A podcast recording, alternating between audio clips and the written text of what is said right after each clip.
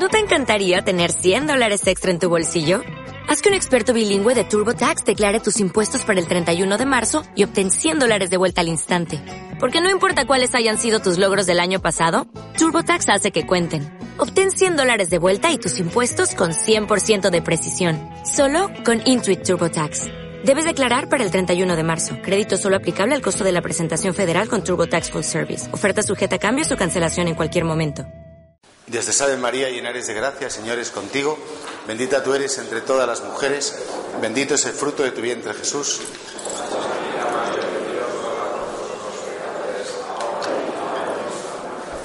Bien, pues sentaros. Buenas noches a todos. Sabéis que este año eh, la ITV matrimonial la hemos querido desdoblar eh, en dos tramos. El primer tramo sería matrimonios de menos de 10 años o 10 años, que porque tienen niños más pequeños, porque a lo mejor tienen otras problemáticas del comienzo de, pues les, les, les damos una, desde una perspectiva mm, distinta. Y luego eh, de más de 10 años, que sois vosotros, no, muchos o pocos, da igual, pero eh, era la idea de poder así facilitar eh, las enseñanzas. Y como siempre, la idea de la ITV o cursillos postmatrimoniales, que es lo que el Papa Francisco insistía mucho en Amoris Leticia, que cuando escribió el Papa este documento, es muy importante a los matrimonios que llevan muchos años casados seguirles dando, decir, pues qué contento estoy que el Papa esté de acuerdo conmigo en lo que ya lleva haciendo ¿eh? varios años, me ha copiado. ¿eh? Bien, el título de la charla o de la enseñanza de hoy es una conferencia que yo he dado, ya lo siento que esté don Fernando porque se me va a disgustar, porque él me había dicho un título y se a cambiar, ¿eh? pero eh, no pasa nada porque creo que tampoco le puede eh, desagradar. El título es La familia, escuela de misericordia. La familia, escuela de misericordia, el matrimonio, escuela de misericordia, la relación entre los esposos, la relación entre con los hijos, escuela de misericordia. ¿Por qué? Primero, porque todos sabéis que termina ya dentro de dos semanas, el día 12 de noviembre, termina el año jubilar de la misericordia, termina eh, aquí en Madrid una misa en la catedral el día 12, que es sábado, en Roma al domingo siguiente, que si Dios quiere yo pienso asistir, porque sabéis que el Papa me nombró misionero de la misericordia, y bueno, pues, pues como de algún modo quería daros unas ideas para eh, intentar explicar el porqué, las razones y algunas pistas os pueden ayudar a vivir mejor lo que ha sido este año jubilar de la misericordia. Todos sabéis que eh, la familia ha sido un tema que ha preocupado constantemente a la Iglesia, y al decir a la Iglesia, sobre todo a los que enseñan en la Iglesia. No me voy a ir muy atrás, pero ya Pío XII, que a lo mejor hay aquí alguien que le conoció, no creo, pero en fin, si hubiera alguien que sí que a lo mejor lo puedo conocer, ya hizo una, un documento importantísimo que era Castigo Nubi. Después, eh, en el Vaticano II, por supuesto, se entró de lleno en el tema de la familia. San Juan Pablo II, Familiaris Consorcio, también es un documento magisterial especialmente importante. Y luego, el Papa Francisco hace una exhortación apostólica que se llama Amoris Leticia. ¿Por qué la familia? Todo esto viene porque en el año 2012, cuando todavía Benedicto XVI convoca un sínodo para la nueva evangelización o sobre la nueva evangelización para la transmisión de la fe, la pregunta que el Papa hace a los obispos de todos los continentes es, ¿qué ha pasado en la Iglesia para que unos padres católicos, como han sido los nuestros, o vosotros que lo sois, que viven la fe con integridad, de repente, bueno, pues, pues los hijos desenganchan, desenchufan, ven muy poco atractivo lo que a vosotros os está resultando muy importante, y entonces muchos de vosotros os planteáis que no hemos hecho bien. Eh, eh, bueno, es que hemos dado un mal ejemplo, es que hemos sido malos eh, testigos de Cristo. Mucha gente viene como muy culpabilizada. A mí, por lo menos, personas de cierta edad me dicen, Juan Jesús, realmente esto de, de, de, haber sido padres cristianos, pues no sé si lo estamos o si lo hemos hecho relativamente bien, porque es que yo siempre pongo el ejemplo, que a lo mejor es un poco personal, pero creo que es válido. En mi casa somos seis hermanos. Mis padres son dos personas de misa que van todos los días entre semana, tal, piadosos, normales, se conocieron en una parroquia, acción católica de toda la vida. Bueno, pues de los seis hermanos, tres no van a misa y tres van. Yo voy, yo voy todos los días, varias veces. Y hay días que voy dos veces a misa, o tres, y algún domingo cuatro, y no me importa. voy por lo que van mis hermanos, ¿no? Intento ahí apoyar la jugada. Entonces, claro, dicen, no, pues, pues mis padres que han hecho mal, nada. Otra cosa es que nosotros que hemos tenido que recibir el testigo, pues no, no, hayamos sido capaces de acoger ese mensaje que nuestros padres nos han transmitido. Y por eso cuando en el sínodo sobre la nueva evangelización para la transmisión de la fe, el Papa pregunta, ¿qué ha pasado? ¿Por qué ha habido esa apostasía de los millones y millones de personas que hoy en día deberían ser creyentes? ¿Por qué las iglesias están vacías? ¿Por qué eh, la gente ya no encuentra ese atractivo, no? Entonces, surgen en el sínodo tres grandes ideas que a mí me parece que son importantes y que son las que explican qué ha pasado en los corazones de las personas que no han sido capaces de encontrar el atractivo de Cristo. Primero, la primera, y sabéis que el siglo XX fue el siglo de grandes ideologías, aunque algunas son más viejas que la tos. Primera ideología, el materialismo práctico o el hedonismo. Eh, vivimos en una cultura en la cual se nos cataloga por tanto vales cuanto tienes. ¿Qué me aporta económicamente ir a misa? ¿Qué me aporta? ¿O qué me da? ¿O en qué me nutre? ¿Qué, qué? ¿Cómo puedo llevar el cash de lo que suponga? Y, de hecho muchos jóvenes dicen, la misa no me sirve de nada, me aburro, no saco nada. Pero no se trata de sacar, no se trata de como de, de una operación comercial, en esa especie de materialismo, para nada. Y claro, en un mundo en el que tanto vales cuanto tienes, pues nosotros insistimos en, que el hombre no vale lo que tiene, sino que vale lo que es, y nuestras mm, predicaciones, homilías, el anuncio de Cristo no es tanto en el tener cuanto en el ser, pues esta ideología del materialismo práctico, el hedonismo, influye muchísimo. Segunda ideología tóxica, que a mí me parece que es la que ha intoxicado a muchas mentes de muchos jóvenes y de mucha gente de nuestra generación, que es la, lo que Benedicto XVI vino a llamar la dictadura del relativismo moral. Yo me hago mi propia religión, yo me hago mm, un Dios a mi medida, una iglesia católica a mi medida, y entiendo que la religión es como ir a un supermercado con un carrito de la compra, y esto está de oferta, cojo, esto está muy caro, hay que no cojo, y así, pues no sé, el otro día me acuerdo que fui a una charla a una casa, que voy todos los meses, había, son, señoras todas, en fin, tengo mucho mérito, 126 a la vez, ¿eh? de todas las edades, y, claro, me asombró una señora que decía, bueno, al final dejé un momento para coloquios, tal, y me preguntaban sobre el, infierno, ¿no? Y digo, bueno, pues el, infierno, Jesús habla del infierno, tal, y dicen, pues yo del infierno, ya no me lo creo. Yo le contesté, ya lo verás, ya lo verás, guapa, así, así, ya lo verás, pues ya, si te empeñas en que no, te encontrarás de cara, porque puestos a negar, vamos a negar que tampoco me creo la Eucaristía, que no me creo la confesión, yo me confieso directamente con Dios, dice mucha gente hoy, ¿no? Claro, se ha hecho súper ejemplo, yo le voy a contar a un cura lo que a mí me pasa. Pues, pues, entonces cógete una barra de pan eh, y, comulga. Ah, eso no. Para comulgar me hace falta un cuadro. Tú vas decidiendo entonces, eres tú el que das la medida de lo verdadero o no verdadero. Entonces ese relativismo ha hecho que al final, ¿qué más da ser católico, que budista, que, sintoísta, que nada? Da igual. Hay que ser bueno. Porque en definitiva lo que nos salva es ser buenos. Y se nos ha olvidado que lo que nos salva es que Jesucristo ha muerto en la cruz por todos nosotros y eres el único salvador del mundo. Y esto no lo hemos sabido transmitir. No vosotros, nosotros, ¿eh? La culpa, vamos a pachas, ¿eh? No son malos padres, sino que también ha habido eh, malos transmisores. Una tercera ideología que al Papa Benedicto le preocupa muchísimo, y, hoy en día estamos viendo, por desgracia, cómo se está extendiendo, es la famosa ideología de género. Una ideología en la cual, la ideología de género, el gender se llama, en la cual tú de algún modo dices, yo la naturaleza, a mí la naturaleza no me dicta nada. Yo estoy por encima de la naturaleza. Que he nacido con un cuerpo de chico, pero quiero ser chica. O que resulta que mm, me dicen que tengo que elegir porque nada me es dado, que lo que hay de fondo es una ruptura de la criatura con el creador, una pretendida autonomía o independencia, un proceso de independencia respecto al creador, que debe decir, a mí Dios tiene derecho a decirme algo. Ese Señor sí es verdad que ha hecho el universo, a mí me tiene que marcar y me tiene que... E, él tiene derecho a intervenir en mi historia. Con lo cual al final la gente efectivamente desenchufa completamente con alguien que si reconoce que está ahí, le marca su historia y le marca sus coordenadas.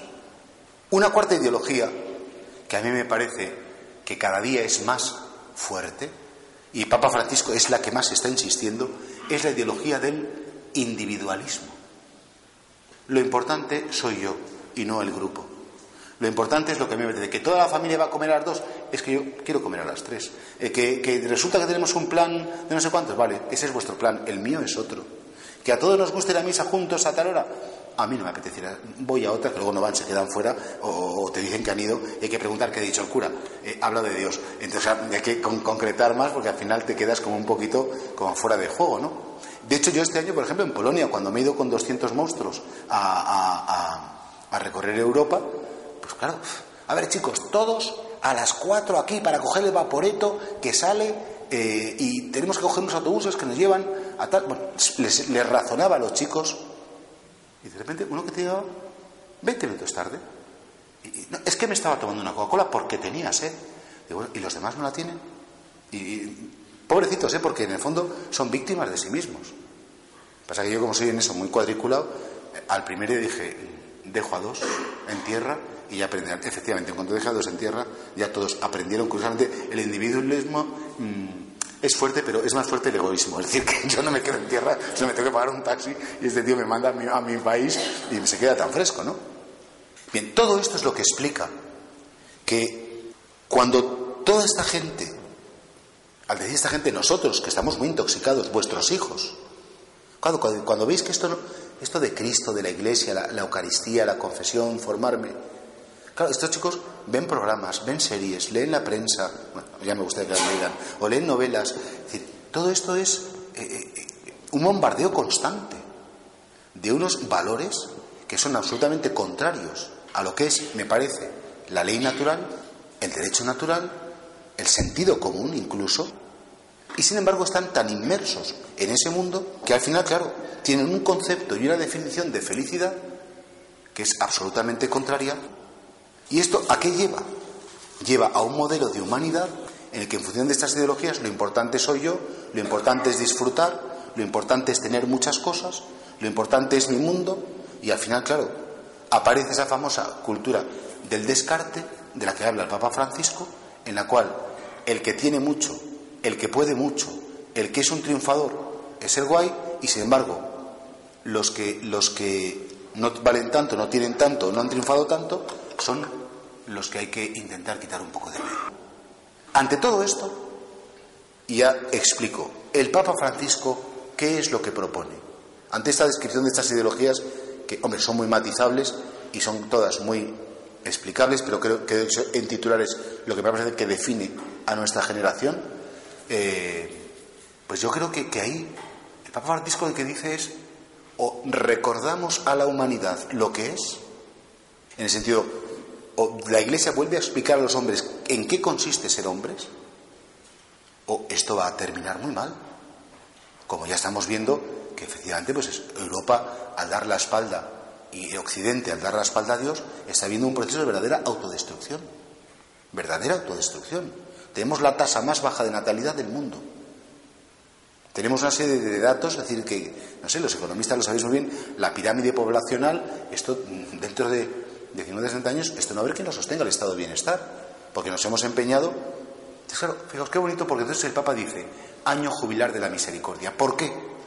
Porque mientras que en la jungla los animales se dedican a al débil aplastarlo, pez grande come pez pequeño, el león se come al, al antílope o el elefante aplasta al león, es decir, el grande y el fuerte tiene que machacar al débil, Precisamente lo que nos distingue del resto de la creación animal es que el ser humano es capaz de asumir la debilidad, amar a los demás en la debilidad. Estaba antes hablando con Vicky sobre nuestros padres que están mal ya, con un poquito de Alzheimer, tal. Y pues, pues, nosotros cuidamos a las personas mayores.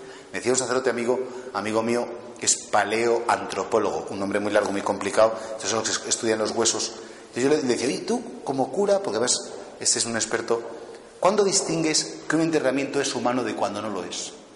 Y me decía una cosa muy bonita, decía, todos los científicos están de acuerdo que cuando en un enterramiento hay signos de que se han cuidado a personas débiles, enfermas, especialmente ancianos, a los niños no, porque los niños es el instinto de conservación de la especie, a las crías las cuidas.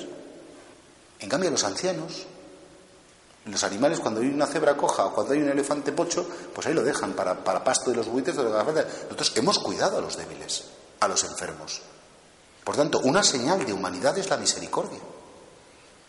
Y por tanto, el Papa Francisco convoca el año de la misericordia para recordarnos a todos que si olvidamos que somos imagen y semejanza de un Dios que es misericordia, estamos olvidando cuál es nuestra identidad, nos estamos desintegrando como seres humanos, nos estamos deshumanizando. Este es un tema muy bonito que tampoco voy a entrar, pero, pero creo que, que el otro día también dando otra charla en otro sitio, me preguntan, a ver, don Jesús, ¿tú qué crees que nos diferencia de los animales? Yo siempre digo que, que entre el reino humano y el reino animal hay como tres grandes diferencias. Primero, que somos libres. La libertad es la posibilidad de no dejarnos guiar exclusivamente por nuestros instintos, sino saber sobreponernos a ellos y darles un sentido. Segundo, que somos capaces de trascendencia. Creemos que hay una posibilidad de una vida después de la vida.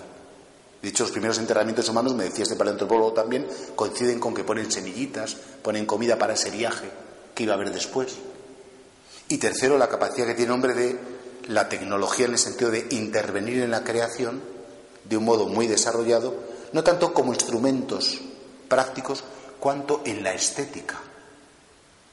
En la estética. Bueno, había, ahí habría que entrar pescado en esos temas, son bien bonitos, pero doy pinceladas por, si os pueden seguir, os pueden tener. Pero yo voy a lo que importa. Y la cuarta característica es que el ser humano siempre ha protegido, siempre ha cuidado a los más débiles. Y aquí ya entro en lo que es la familia Escuela de Misericordia. Esta la explicación. Mirad, la misericordia es el nombre del amor cuando se encuentra con la debilidad humana, con la miseria. No es difícil, es más bien fácil amar a una persona simpática, conversadora, buena amiga, encantadora. Eso, eso es muy fácil. Sin embargo, lo que es verdaderamente difícil es amar a una persona o querer a una persona que te mete una coz, que, te ha desninguneado, que te ha decepcionado, que te está... Eh, y sin embargo, como el amor de Dios hacia los hombres es un amor misericordioso en el sentido que nos quiere tal y como somos con nuestras debilidades, el mejor icono del amor de Dios hacia la humanidad es el amor que los padres experimentáis hacia vuestros hijos. Esa es una cosa como bien bonita. Eh, eh, eh, y entonces, en, nuestras familias hemos aprendido. La familia es escuela de misericordia porque la familia hemos aprendido, primero, que somos amados por el mero hecho de existir. Incluso desde que se conoce, desde el instante cero de nuestra existencia, en la familia cristiana, cuando llega la vida, todos los cristianos, ¿cómo reaccionamos? Enhorabuena, qué felicidad, un niño, e incluso cuando a lo mejor no es en el marco del matrimonio. A mí me ha venido muchas veces una persona, oye, que don Jesús, que es que estoy esperando que me quede nacido. Pues yo digo, oye, felicidades, maravilloso. Hombre, no es lo, no es lo ideal, claro, que va a decirle cura, pero mm, lo, bueno no siempre tiene que ser lo ideal. Y, y, siempre ha sido así. Fijaos en esta cultura tan terrible de la muerte, ¿no? Que resulta que estoy esperando y dice, me estorba fuera. Interrupción voluntaria del embarazo. ¿Esto qué es? Entonces, repito, la, familia escuela de misericordia, primero, se nos ama por el mero hecho de existir. No te quiero ni por lo guapa que eres, ni por lo listo que eres, ni por lo bien que me tratas. No te amo por lo que yo saco de ti. Esto es muy importante porque la esencia del amor cristiano está en la gratuidad. Gratuidad. El amor que pasa factura. El amor que pide algo a cambio. El amor que exige ser correspondido por lo menos en igualdad. A todos nos gusta, por supuesto. Y, el Papa eh, Benedicto en Deus Caritas Est, si os interesa este tema, que es muy bonito, leed Deus Caritas Est, explica muy bien cómo también el amor de Dios quiere ser correspondido. Claro que todos queremos ser correspondidos. Pero Dios, aunque no le correspondamos, no por eso nos deja de querer. Y cuando un hijo pues no te corresponde y, no, y te decepciona y no ha salido como tú esperabas y no es lo que tú querías, es que le vas a dejar de querer. Es impensable, es imposible.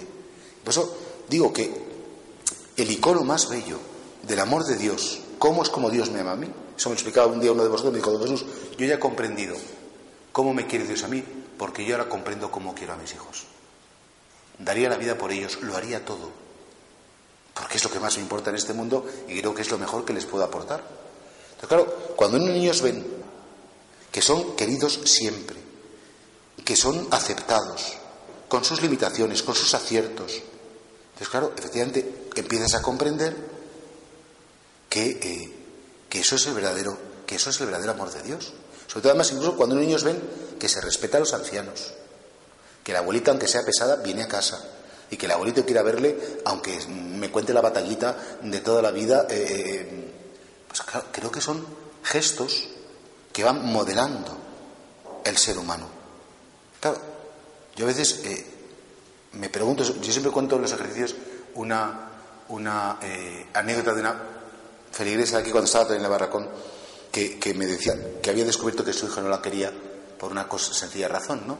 Porque venía todos los días y decía, mamá, ¿me das chocolate? Y la mamá tenía chocolate de una onza y le daba un beso. Mamá, cuánto te quiero, eres maravillosa. Al día siguiente, mamá, ¿me das chocolate? Le daba chocolate, un beso, maravillosa. Y así muchos días, hasta que la pobre mujer un día se le gastó el chocolate y se le olvidó comprar. Mamá, ¿me das chocolate? Hoy no tengo. Eres lo peor, ya no te quiero, eres una bruja, eres horrorosa, eres que no piensas nunca en mí. Y entonces, claro, decía, no me quería a mí, quería el chocolate. Evidentemente eh, me estaba sacando un partido, de decir, y esto es para que nos vayamos a preguntarnos, primero, entre vosotros como pareja. Segundo, en vuestro amor familiar a vuestros padres, a vuestros hijos. ¿Os queréis por lo que uno recibe del otro? ¿Por el chocolate, entre comillas, que te puedo dar? ¿O te quiero porque decidí quererte? Decidí quererte y mira, en las buenas y en las malas. Eh, eh, en, cuando recibo de ti, siempre digo que uno es de los gestos más bonitos de, del amor es el perdón. Cuando tú perdonas a alguien, le estás diciendo, mira, te perdono porque no te quiero por lo que me das, te quiero por lo que eres. Cuando no me das lo que yo espero de ti, también te voy a seguir queriendo. Te voy a poner condiciones. Esto es lo que vuestros hijos necesitan ver. Lo están viendo. Y esto por eso repito que vuestras casas siguen siendo una escuela de misericordia en la medida en que ellos se vean, cuando sean mayores comprenderán que en sus debilidades, yo recuerdo de pequeño lo injusto que he sido con mis padres, las rabietas que me he cogido, los reproches que les he hecho, y sin embargo jamás me han pasado factura de nada. Nunca me han dicho, oye, que te mandé a un colegio en Inglaterra, que te pagué un colegio privado, que te compré una moto cuando tenías nueve años, o que nunca me han dicho lo que se han gastado, lo que, lo que les he costado, lo que... Nadie lo hace eso. Porque cuando decides amar a un hijo, no llevas la contabilidad ni de sus errores, ni de todo lo que has hecho por él. Creo que esto sigue siendo una escuela de vida preciosísima, en un momento en el que vivimos en una sociedad en la que constantemente tenemos que dar la talla, tenemos que, demostrar a todas horas que soy el mejor profesional, el mejor médico, el mejor eh, empleado, el mejor cura, el mejor no sé cuántos. Y, cuando no das la talla y cuando, cuando no lo haces bien, inmediatamente te zumban, te, te... Es que vivimos en una sociedad en la que se castiga la debilidad. Si mostramos nuestras debilidades, o las utilizan para hacernos daño, o te castigan. Fuera, que no me sirves, despedido. Que, que, que no, no, no me resultas... Y todos tenemos como una especie como de miedo, ¿no? A no dar la talla y a ser rechazados. Yo creo que esto es algo que, bueno, pues cuántas veces no hemos dado la talla en nuestra, en nuestra, casa. Mil veces. Y me parece que, claro, que esto es algo que, tenemos que, que tenemos que, pensar y que, los niños aprendan que, pueden ser, que se puede amar a alguien sin sacarle ningún partido. Yo a veces, perdona que hago otra anécdota personal, pero como a veces predico de lo que vivencio, digo, aquí la gente en Canadá me quiere mucho, en Pozuelo, porque soy cura, porque predico, porque digo misa, porque hago STVs. ¿Y si dejara de ser cura? ¿A mí qué me querría? Digo, pues mis padres, porque antes de ser cura ya me querían. y antes de, Ellos para quererme no me piden que prediques muy bien, que hagas esta boda, que gestiones esta cosa. decir, no, aunque no hagas nada, somos tus padres. y aquí estamos. Y saber que eso está ahí tiene un valor impresionante. Y creo que vosotros estáis llamados por Dios hasta el final de vuestra vida, porque no se deja de ser madre ni se deja de ser padre nunca. Que vuestros hijos siempre sepan que vais a estar ahí, que vais a estar ahí, que sois los únicos, y lo puedo decir esa palabra, los únicos que les queréis tal y como son. Os gustaría que mejoraran un poquito, como es lógico, y en ello estáis. ¿Dónde también? ¿Por qué la familia es escuela de misericordia? Porque la familia es el espacio donde se transmite la verdad y donde eres capaz de decirle a alguien lo que le hace daño y lo que le hace bien y lo haces además por cariño. Fijaos, sobre todo, algunos ya tenéis hijos que educarlos va a ser complicado. Hay que seguir insistiendo ¿eh? hasta el final y decir lo que creéis que les puede venir bien, pero a veces pienso que el mejor servicio que se puede hacer a las personas es transmitirles la verdad. No mi verdad, tu verdad, sino la verdad del ser humano. Hijo, que hemos nacido para la eternidad, que tienes un alma inmortal, que, que, que, oye, que, que estás cometiendo una injusticia. Es decir, la prueba más bella que la familia se nos quiere es que primero la familia se nos corrige. Hay del día que tengáis miedo de corregir a las personas a las que amáis. Y por miedo a corregir, dejéis de decir cosas. No tanto porque os molestan, no tanto porque os disgustan, sino cosas que os dais cuenta que la otra persona, oye, mira, que te estás haciendo daño, que no te hace bien, que te lo digo porque te quiero. A veces, y esto en Misericordia de Bultos, el Papa Francisco lo explica muy claro, la misericordia más grande es recordar a cada individuo cuál es su vocación, cuál es su identidad, cuál es su destino. ¿Cuál es su destino? ¿Y cuáles son las cosas que están bien hechas y cuáles no? Sin juzgar. Ahora que está tan de moda, respétame, porque no sé cuántos, yo creo que los menos respetados somos los católicos. Cuando decimos que, queremos un, matrimonio normal, de un hombre con una mujer, abierto a la vida, tal, tal, tal, tal como que decimos, tú, ¿cómo te atreves a decir eso? Cuando decimos que consideramos que lo demás, pues hombre, familia, familia no es, es otra cosa muy respetable, tal, pero que no es lo mismo. Ahí empiezas ya que si eres un torlodita, que si eres un transigente, que si eres de otra época, respétame. Bueno, vamos a decir, yo te respeto todo lo que quieras, pero tú eres capaz de escucharme. Eres capaz de, de, aquello que yo te digo, eh, considerar la posibilidad de que sea cierto y considerar que lo que yo te estoy ofreciendo, porque en definitiva está muy claro que un esposo que, puede querer para su esposa, pues la felicidad. Un padre y una madre que pueden querer para, para un hijo, la felicidad. Yo le pregunto muchas veces, ¿qué queréis que sean vuestros hijos? Felices. Felices. Y cuando veis que, que van por un camino que se están limitando, que se están excluyendo, que se están autodestruyendo, pues a veces la mayor misericordia Dice, no, misericordia significa, como es el amor en la debilidad, resulta que tengo una hija, tengo un hijo que no estudia nada, que no colabora, que tal, y entonces la misericordia es que me calle. La misericordia es que no diga nada, la misericordia es que hay que respetar y aceptar a todos. Eso no es misericordia. La misericordia es vivir en la verdad. Y la gran tarea, que es dificilísimo, pero yo os lanzo el reto, porque os toca a vosotros, es transmitir esa verdad con cariño pero con firmeza. La misma dosis de cariño y la misma dosis de firmeza. Nadie te puede prohibir por amor decir las cosas, si las dices por amor. Y en ese sentido, ¿quién tiene derecho a decirme algo? Más que aquel que me ha dado la vida, más que aquel que me ha demostrado que me quiere, más que aquel que tiene el título mayor que es mi padre o mi madre. Pues, pues, pues ¿quién, ¿quién tiene más derecho? Claro, si aquel que tiene el derecho no lo ejerce, entonces la familia deja de ser escuela de misericordia. Porque confundimos ahora mismo, la gente confunde la misericordia con el todo vale, seamos tolerantes, seamos respetuosos, todo está bien, ¿qué más da? Aquí lo que tiene que haber es paz, y esa famosa herejía que, llamaba, que llamaban ya los padres de la iglesia el irenismo. Irene es una palabra griega que significa paz, y el irenismo es porque haya paz, hay que aceptar de todo. Porque haya paz, tragamos carros y carretas, y porque haya paz, aquí. Es que esa paz, una paz que no está fundamentada en la justicia y la verdad, es una paz inestable, es un bienestar. Con esto no estoy animando a que montéis la guerra, sino que efectivamente entregar amablemente la verdad entregar amablemente la verdad, con vuestra coherencia, con vuestro cariño y con decir, oye, perdona, pero creo que te tengo que decir esto. Entonces, creo que ahí eh, es muy importante que no confundamos misericordia y cuando la familia es escuela de misericordia es porque es escuela de verdad, de vivir en la verdad. Te dirán, esa es tu verdad. Y desde ahí a lo mejor habrá que hacer un discurso y decir, mira, la verdad no es doble o triple. Si yo soy varón, pues, pues no soy un rinoceronte, soy un varón. Es decir, si tú esto es una pared, pues no. Mi verdad es que es una pared, pero tu verdad es que es un mueble. dice, no, vamos a, ser sensatos. La verdad es la adecuación de la mente a la realidad. Esto ya lo decía Aristóteles. de un modo clarísimo. Adecuación de la mente a la realidad.